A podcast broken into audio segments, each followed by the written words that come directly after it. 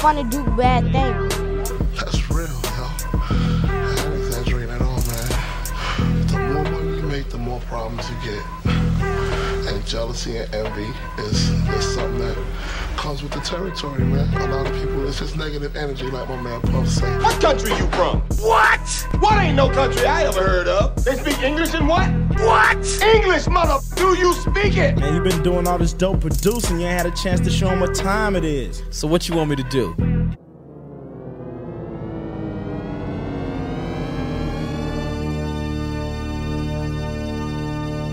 Welcome to the Spurs Cast, the original San Antonio Spurs podcast.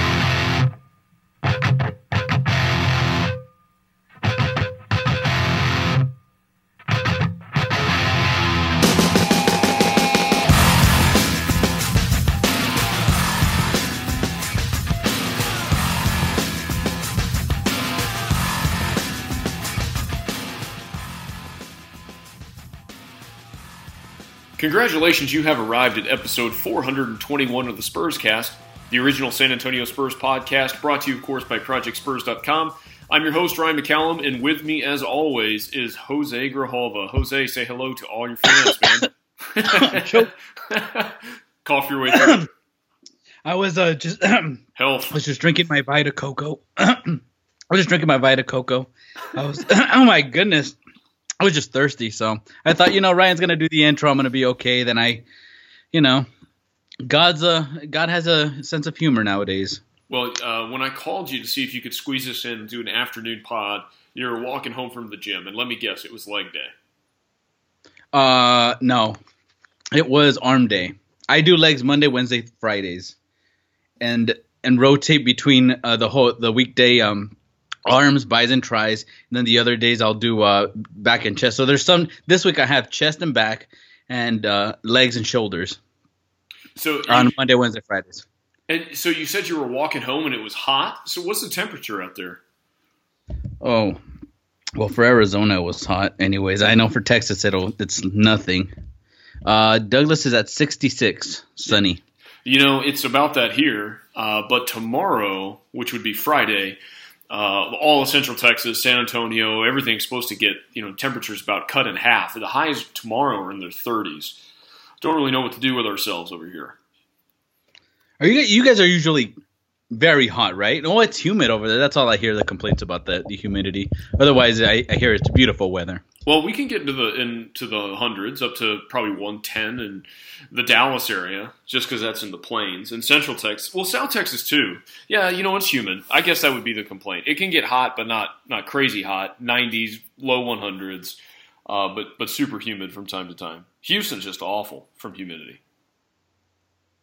Not in general. Yeah. Well, I'm glad we got all of our weather talk in. That's I know that's why people come to the show.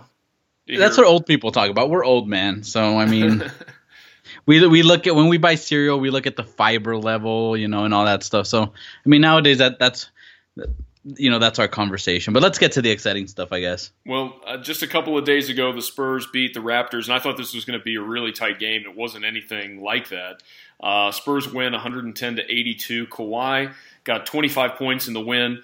Um, Lamarcus Aldridge put in 23 points. The Spurs, they're now 28 and seven.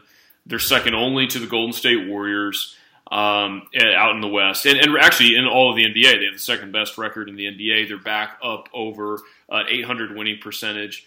I want to talk specifically about this game because the Raptors had their full backcourt. Um, it, do you think that this was a? I mean, blowout wins you can never really tell much about the win, but was this a statement? I mean, is, is this a, a case of San Antonio playing incredibly well? Is it the Raptors just playing poorly, not making shots? What do you think? I mean, sum up that game if you can. Uh, I- I think it was more about the Raptors. You know, they're a two-headed monster. That's about it. And you know, the Spurs can can sort of neutralize that two-headed monster. You put Danny Green and Kawhi Leonard on their two best players, and I mean, that really just really does them in. You know, uh, other than that, then you have to rely on you know uh, the Cory Josephs and the backups and the you know the front court, the guys that aren't used to that attention. So again, I, I, think that's what makes the Spurs special in that sense. They have the the uh, the two headed defensive monster, but really the Raptors that's all they have. So if you can neutralize them, now it's everybody else uh, uh, how they match up against you know the, the role players. So uh, I wasn't surprised. I thought it you know if it if the Spurs did uh, screw the pooch on it and make it a close game, I wouldn't have been surprised. But uh, I wasn't surprised that it, you know it wasn't even that close. So I think it, it says more about the Raptors what they have to fix because again, that's why they can't get over the hump if Lowry and uh, DeRozan are off, they don't have that third guy to get them out of the hole or uh, you know to, to give them rest or to take the offensive burden. So I, th- I still think that's the Raptors' problem. It was exposed again. You know now they have a little bit of time maybe to make some decisions, see if they can make a trade or something like that to, to sort of uh, balance out that lineup. Yeah, they're they're supposedly the second best team in the East, and you see this, um, uh, you know, th- their performance in this game against what supposedly is the second best team in the West. Um, the, the difference, yeah, supposedly, uh, depending on uh, actually, if you listen to the last podcast, uh, well, I know you you kind of listened to it, right? Half the time you weren't even listening to the thing that I was saying, as evidenced in our uh, in our recap uh, of of uh, episode 420. But we kind of debated: are the Spurs second? Are they first? Are they third best in the West? The whole point being here that uh, you know, Toronto should have been on par with with San Antonio, and clearly they they weren't. Uh, I agree with you that Toronto's got a lot of stuff that they could fix. Uh, right before trade time, maybe this is the time to fix it. But San Antonio looked looked really good, looked really solid, and one guy in particular that has just been doing amazing. I kind of wrote this guy off for the season and maybe forever. But it's Mr. Tony Parker. In that last game against Toronto, 15 points, just a couple of rebounds, but eight assists. So we see the you know his numbers start creeping back up into a, a level where we're comfortable with seeing Tony Parker uh, play. In his last five games, you know he's been phenomenal. He's been right about that with his with his averages, getting about 17 points a game. What about Tony Parker has impressed you in this short little stint, really just the past five games? And do you think it's sustainable? I think it's sustainable to a point. You know, uh, he struggled early on, and I really think he struggled because he tried to get uh, Lamarcus in, in, into some somewhat of a team type of atmosphere groove. Pau was the new guy. He was kind of timid, but Tony sort of deferred to him at some points. You know, the, the play calls were Pau at the top, you know, try to do something. Now it seems that Parker's saying, you know, if I have a shot, I'm going to take it. If I'm, you know, I'm, if I'm going to call the pick and roll, I'm just going to try to take it in or uh, drive it in and then kick out. You know, I, I think he, I don't think he lost the step that we thought he lost. I thought he was thinking about it too much. That's what I tell my kids. You know, again, if, if you think of, if you take more than two seconds about what you're gonna do, you know, just pass the ball because again, you just don't hold it. And I think that's what Parker was doing. He sort of holding it to see how he could get everybody involved. I don't think it's his team uh, again, you know, but I, I think he's really he's really blossoming into the third option there. And again, that's not bad because again, Pau Gasol doesn't want to be the the uh, the first option, but he doesn't want to be the fifth option. He wants to be somewhere in between. This is where he fits perfectly. He shined when Parker has shined. Aldridge has shined now that you know Parker has re- really commanded uh, the, the, shots that he should be taking, and Kawhi still being Kawhi out there. So I think it's all balancing out. Uh, I really think Parker was just thinking too much at you know in the beginning of the season to try to, to get everybody involved. Yeah, I, I would agree with you. I mean, if he can keep this up, then I, am not. I'm not convinced, like I said in the last podcast, that Houston can overtake San Antonio for that second spot. I think if Tony is playing the way that they that he's playing, and he can average, and I'm not even looking for the 17 points a game. If he can be somewhere 13 points a game, 15 points a game, and do that consistently, uh, and they still have. We're still not even talking about Pau Gasol's points. They have uh, in that starting five four legitimate scores, and then you don't really know what's going to happen with Danny Green, but he could be uh, he can be extremely hot, as, as we know. Uh, and then you look at the bench and you see about streaky shooting from Patty Mills and Manu Ginobili and even David Lee hustling. You know, I really start to to like San Antonio even more. I think that t- Tony Parker's performance again this year, just like it was last year, is sort of a linchpin to their to their success. Um, not just in playoff positioning, but moving through the playoffs as well. Defensively, they'll have rotations down. They'll be able to put in Patty Mills to to cover some of the more elusive, quicker point guards. But Tony Parker is right in that in that area of uh, in his career where he's almost getting Jason Kidd like, where he he needs to start focusing on being able to play those bigger point guards on defense, and if he can do that well. Uh, and, and the guys like James Harden, I'm talking about, which is that's scary to think about Tony Parker on James Harden but that's what he's going to have to do for the Spurs to be successful to, to sh- share some minutes on defense there. Uh, if he could do that and give you 13 points a game, I really like the Spurs' chances moving forward. Oh yeah, and uh, you know, again, it's now everything's sort of balancing out. Uh, last podcast we talked about it was only like two weeks before that that they had that they had their first full practice. So again, that's showing. Uh, I don't know what they were doing. I don't know if you know. Again, Pop was busy with the community, busy with his political stuff. So maybe that's what he was doing. They weren't getting the practices they needed, and but now they're starting to gel. Now, again, everybody seems a little bit more confident. Nobody's so, sort of second guessing the help or their own defense. They, they sort of know where they're go- where they're going, and they're plugging more players in. Uh, you're seeing Dejounte Murray get minutes, uh, you know, along with Patty Mills and Tony Parker they're, they're running with three point guards and they're still getting the third point uh, point guards a minute. So I, you know, I just think it's impressive. And if they're going at this pace, I think it is sustainable because Parker's not going to wear down at some point. And like you mentioned, his defense is. I mean, his his defense was never great. No. You know, uh, I, I, think he can play really good defense if you tell him, well, you know, go ahead and pressure him and bring him to the help. I think that's really good defense. Uh, but the Spurs really don't run that type of pressure defense. They try to run a calm, you know, funnel him to the to the baseline and you know help out type of deal. Uh, but even with that, even if he's struggling, now you have a Dejounte Murray that can take a spot, you know, in some spots because he's longer. I don't know if you saw that impressive block. I, I forgot who he blocked in in uh, was it the Raptor? Oh, he blocked uh, he blocked Cory Joseph. I don't know if you saw that. You know, just with those long arms. I mean, he can do some damage there. Uh, all these guys are long, versatile. I mean, it's just going to be fun to watch because they can all do different things, cover different things. So uh, I, I, think this is going to help the older guys, especially come playoff time, uh, and they're just going to build chemistry off of that. Well, you know, th- that game against the Raptors was one to really build some chemistry. Their, their biggest lead in that game was 34 points. So it, it was a incredible blowout. It's where a lot of other players got to see minutes, like you're saying. Kyle Anderson got in there. You said Dejounte Murray got in there. Bertans. I didn't mention Kyle Anderson. He's, well, a nice guy. Though. He's always top nice, of mind. Nice, At man. least he's always top of mind. Uh, Bertans got in there, had a great block. Um, so uh, they're really spreading out, uh, you know, their minutes, as you're saying. And to your point, I think that's really what's going to allow Tony Parker to uh, to keep this, you know, sustain this level of play throughout the year. But you know, if I'm looking back through the box score, one thing that really stood out to me about this game, which was different than you know maybe any other Spurs game I've seen this year, was the points in the paint. They had 44 points in the paint versus Toronto, who had 32. I think that was the difference maker, and I think it's a real aberration because the Spurs, their post offense, uh, is just not. I mean, it's really just not there from mid range and that pick and pop that the Spurs are, are doing, they're killing it. using Aldridge for that pick and pop and just in general, um, they're doing fantastic from the mid range game. They have the fifth most efficient offense in the league, 109.8 points per 100 uh, possessions.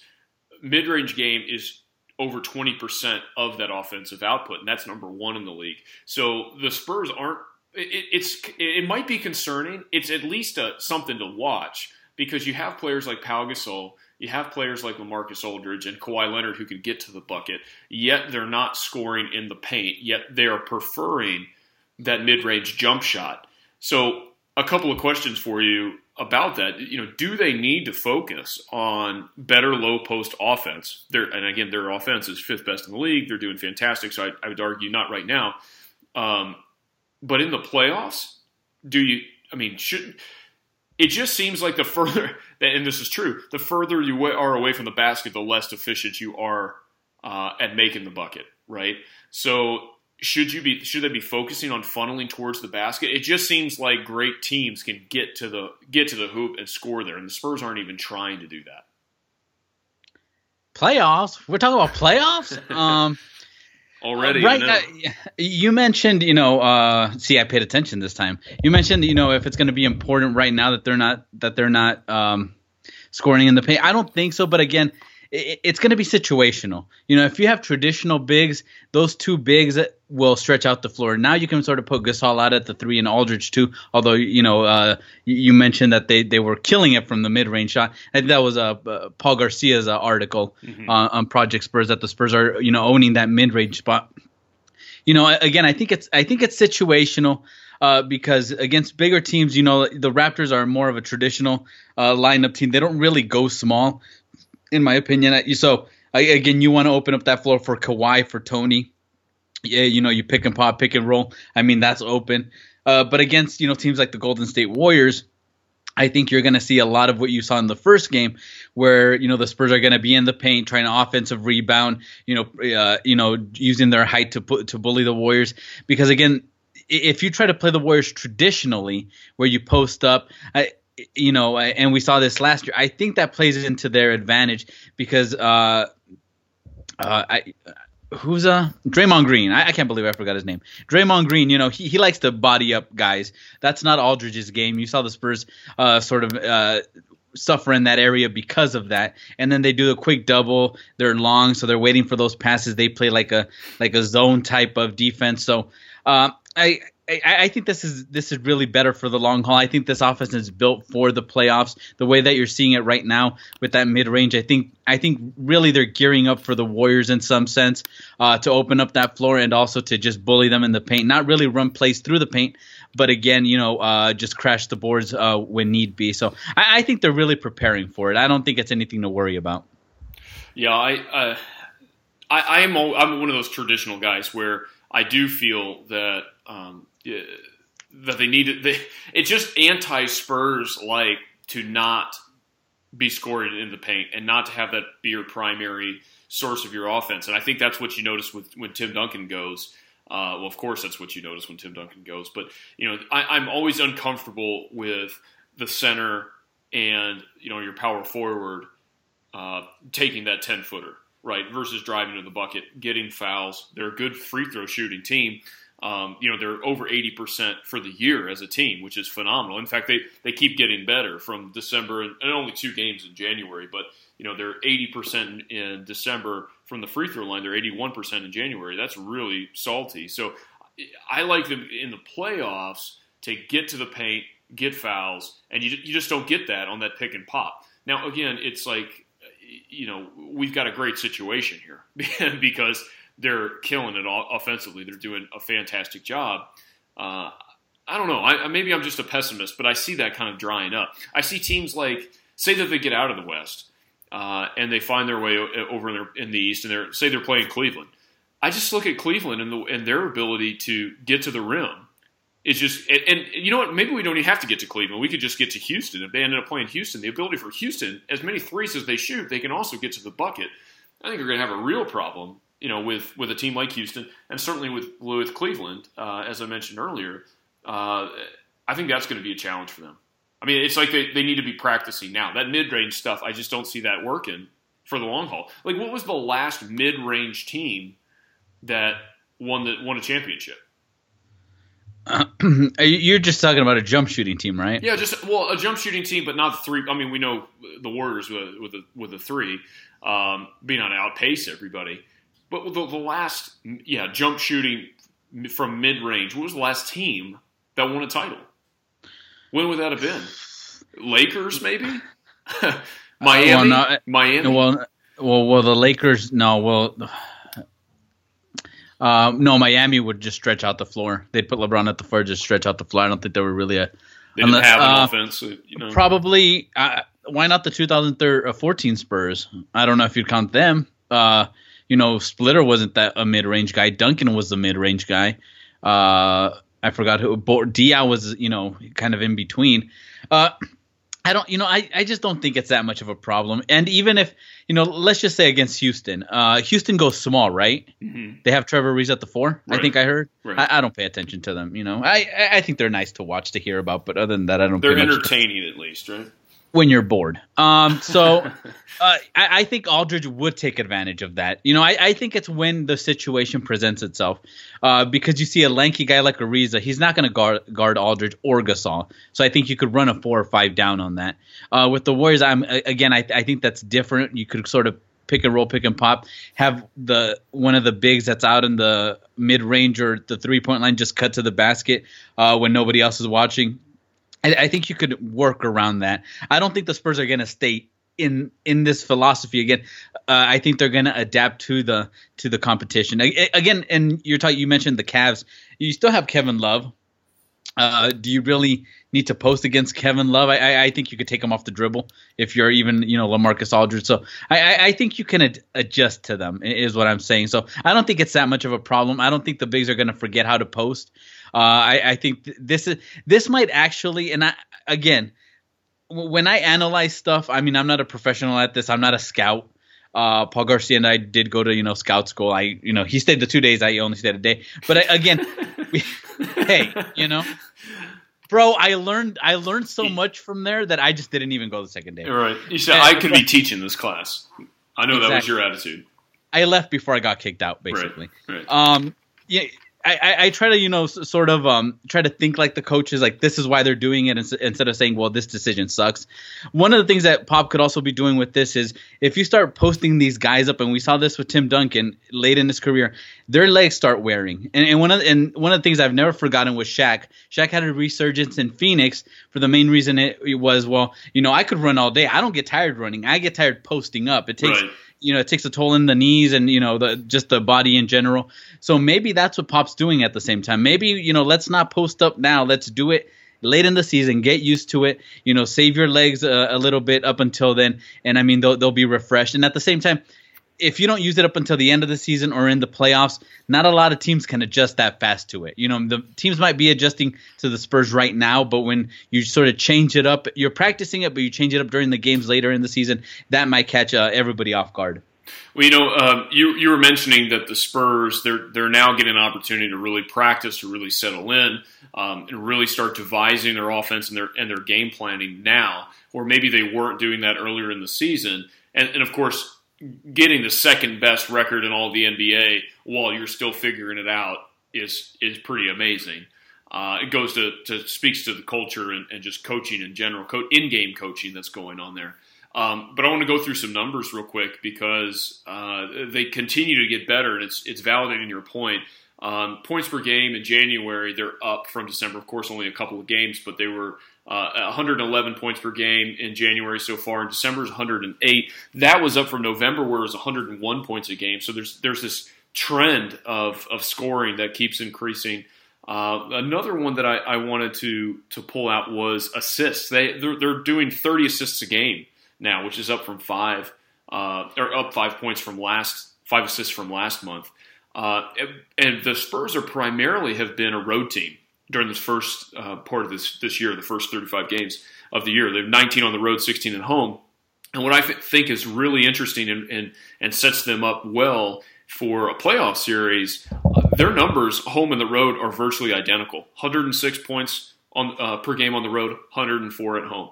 Uh, they're they're rebounding about the same, 43 rebounds per game. Their assist numbers are identical at 25 uh, assists per game average over time. The only place where it really starts dripping away is, is the free throw line, and that'll adjust over time. Yeah, three pointers, they're virtually the same 40% on the road, 42% at home. So, you know, the fact that they are evenly distributing uh, minutes, uh, you know, across their entire roster, and the fact that whether home or a road, their statistics are virtually identical. Um, and they're they're using that and getting the second best record in, in all of the NBA, um, uh, or in the West, and the highest winning or second highest winning percentage in the NBA. Um, I think that's really setting them up well to carry through the rest of the season, to rest guys, um, have a consistent performance that leads them into the playoffs to success. So I, am really I'm rethinking my uh, my championship call from uh, from the preseason. I, I think this speaks really well to to the Spurs. I always had the Spurs, and ex- please excuse my dog. She, I think she's seeing something invisible somewhere. Um, uh, I always had them winning the championship, bro. I don't know where you were this whole time. I knew this was going to happen. You know, you got to right. be optimistic through these things. well, but again, and I think that we are talking about how impressive they are now. I think they're just going to keep improving, and that's going to be scary. Mm-hmm. You know, especially you know how how how much better can Pau play? How much better can Lamarcus play? More importantly, how much better can they defend? You know, because right now we're thinking about them as a weak front court. They're going to get used to you know uh, helping out in the baseline. And again, remember, Lamarcus isn't a five. He was not you know trained to be a five, so he's got to get used to that also. Yeah, no, absolutely. Well, the, like I said, the Spurs are are only two games back from the Warriors right now, but they're also only one and a half up on the Rockets do you think that they stay in that second position all the way through, or do you think they actually catch Golden State, or do you think Houston catches San Antonio? And does it even matter for the Spurs? I think it does. I think it matters big time the Spurs to get the number one or the number two seed. Um, uh, but but let me know your thoughts. Uh, you know, I think it depends on on uh, matchups. You know, right now, uh, when was it? A few days ago, I, I was seeing the, the the matchups and three. They were the second I mean, yeah, they were second, or no, they were third, right? Something like that.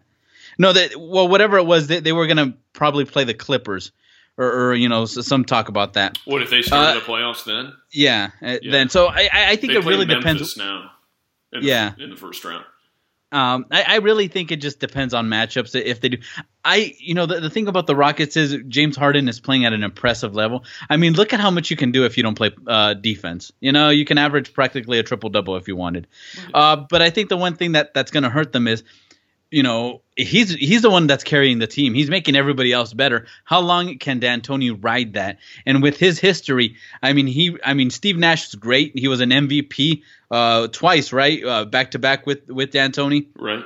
But again, he never lasted the whole se- the whole season and then the playoffs. So that's going to be something to watch with Harden, uh, especially since uh, the majority of the possessions go around him. It's not like Nash where you know set up a pick and roll and he's going to pass it out to the corner, then they start swinging the ball a little bit or just pass it to Amar'e. This guy takes more punishment than Nash ever did. So it, it's going to be very interesting, and especially you know the thing about Nash was always Nash would he knew he had a guard to Tony Parker, so he wasn't really guarding him you know, James Harden can't have that that mentality. He has to guard his position. And again, it's he he's guarding a faster guy, a better shooter, a better passer. Uh, so you know, he I, I just don't know how Houston can sustain uh, you know th- this stretch that they're going through th- this uh, winning streak or th- what are they at? Right now they're 27 and 9 i don't know how long they can sustain that especially with eric gordon who has a hit injury history. I don't know how long they can depend on him to help out harden. So uh, i think san antonio's pretty safe. Even if they catch up and they take that second spot at some point i think san antonio just retakes it and,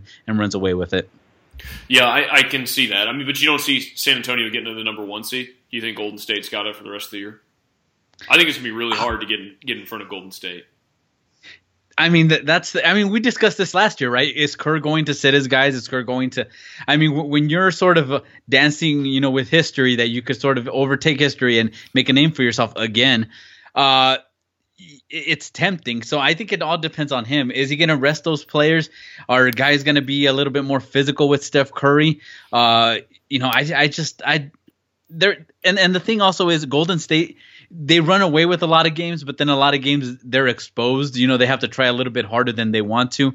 Uh, they're, they're running on those minutes, so I, I wouldn't bet on it. If I'm the Spurs, I would just play to keep that second seed. And if at some point you take the first seed, I don't think you worry too much about it because at the same time, if San Antonio is the number one seed for let's say three weeks, and they keep winning at the pace they're winning right now. Golden State has to play a little bit harder to catch them. So I think that'll catch up to them come the playoffs. And uh, you know, a lot of these teams with the right coaching, I think they can neutralize Golden State. I don't think it would they'll run away with the first round. Sacramento, you know, if Boogie Cousins gets the mentality of, you know what, I'm just going to get the ball. I'm going to take it as hard as I can in the paint. Right. And I'm not going to be paying attention to the refs. I'm not going to say anything to the refs. It won't get teed up. I think they can give Golden State trouble. Uh, same thing with Portland. Uh, if Damian Lillard is healthy. Uh, Memphis gave them trouble, right? Oklahoma City and Golden State. Can you imagine that first round? Uh, I think Golden, I think Golden State would have a run for their money. So even if at the number one seed, I think Golden State is not going to have it easy in the playoffs or in the regular season. Yeah, I, I think that. Um, well, I actually think that that the Spurs can get to that number one seed. It's going to be difficult to get there, but I do feel like they can get there for the reasons that you said. I think that you know after winning 73 games last year and not winning the uh, the title, I think that weighs on, on their mind. I, I think that they rest. I think that they um, have guys take you know st- go in streaks and take some time off. Uh, I think you see that Durant will be out there by himself while Curry's sitting for a couple of games. I think that you'll see it the other way. Uh, so I, it would not surprise me if, if the Spurs, despite having a really difficult uh, division or a more difficult division than than what uh, Golden State does, um, I could see the Spurs taking that spot. Uh, but it's really that that top three teams there. That's going to be really exciting. I think all the way through.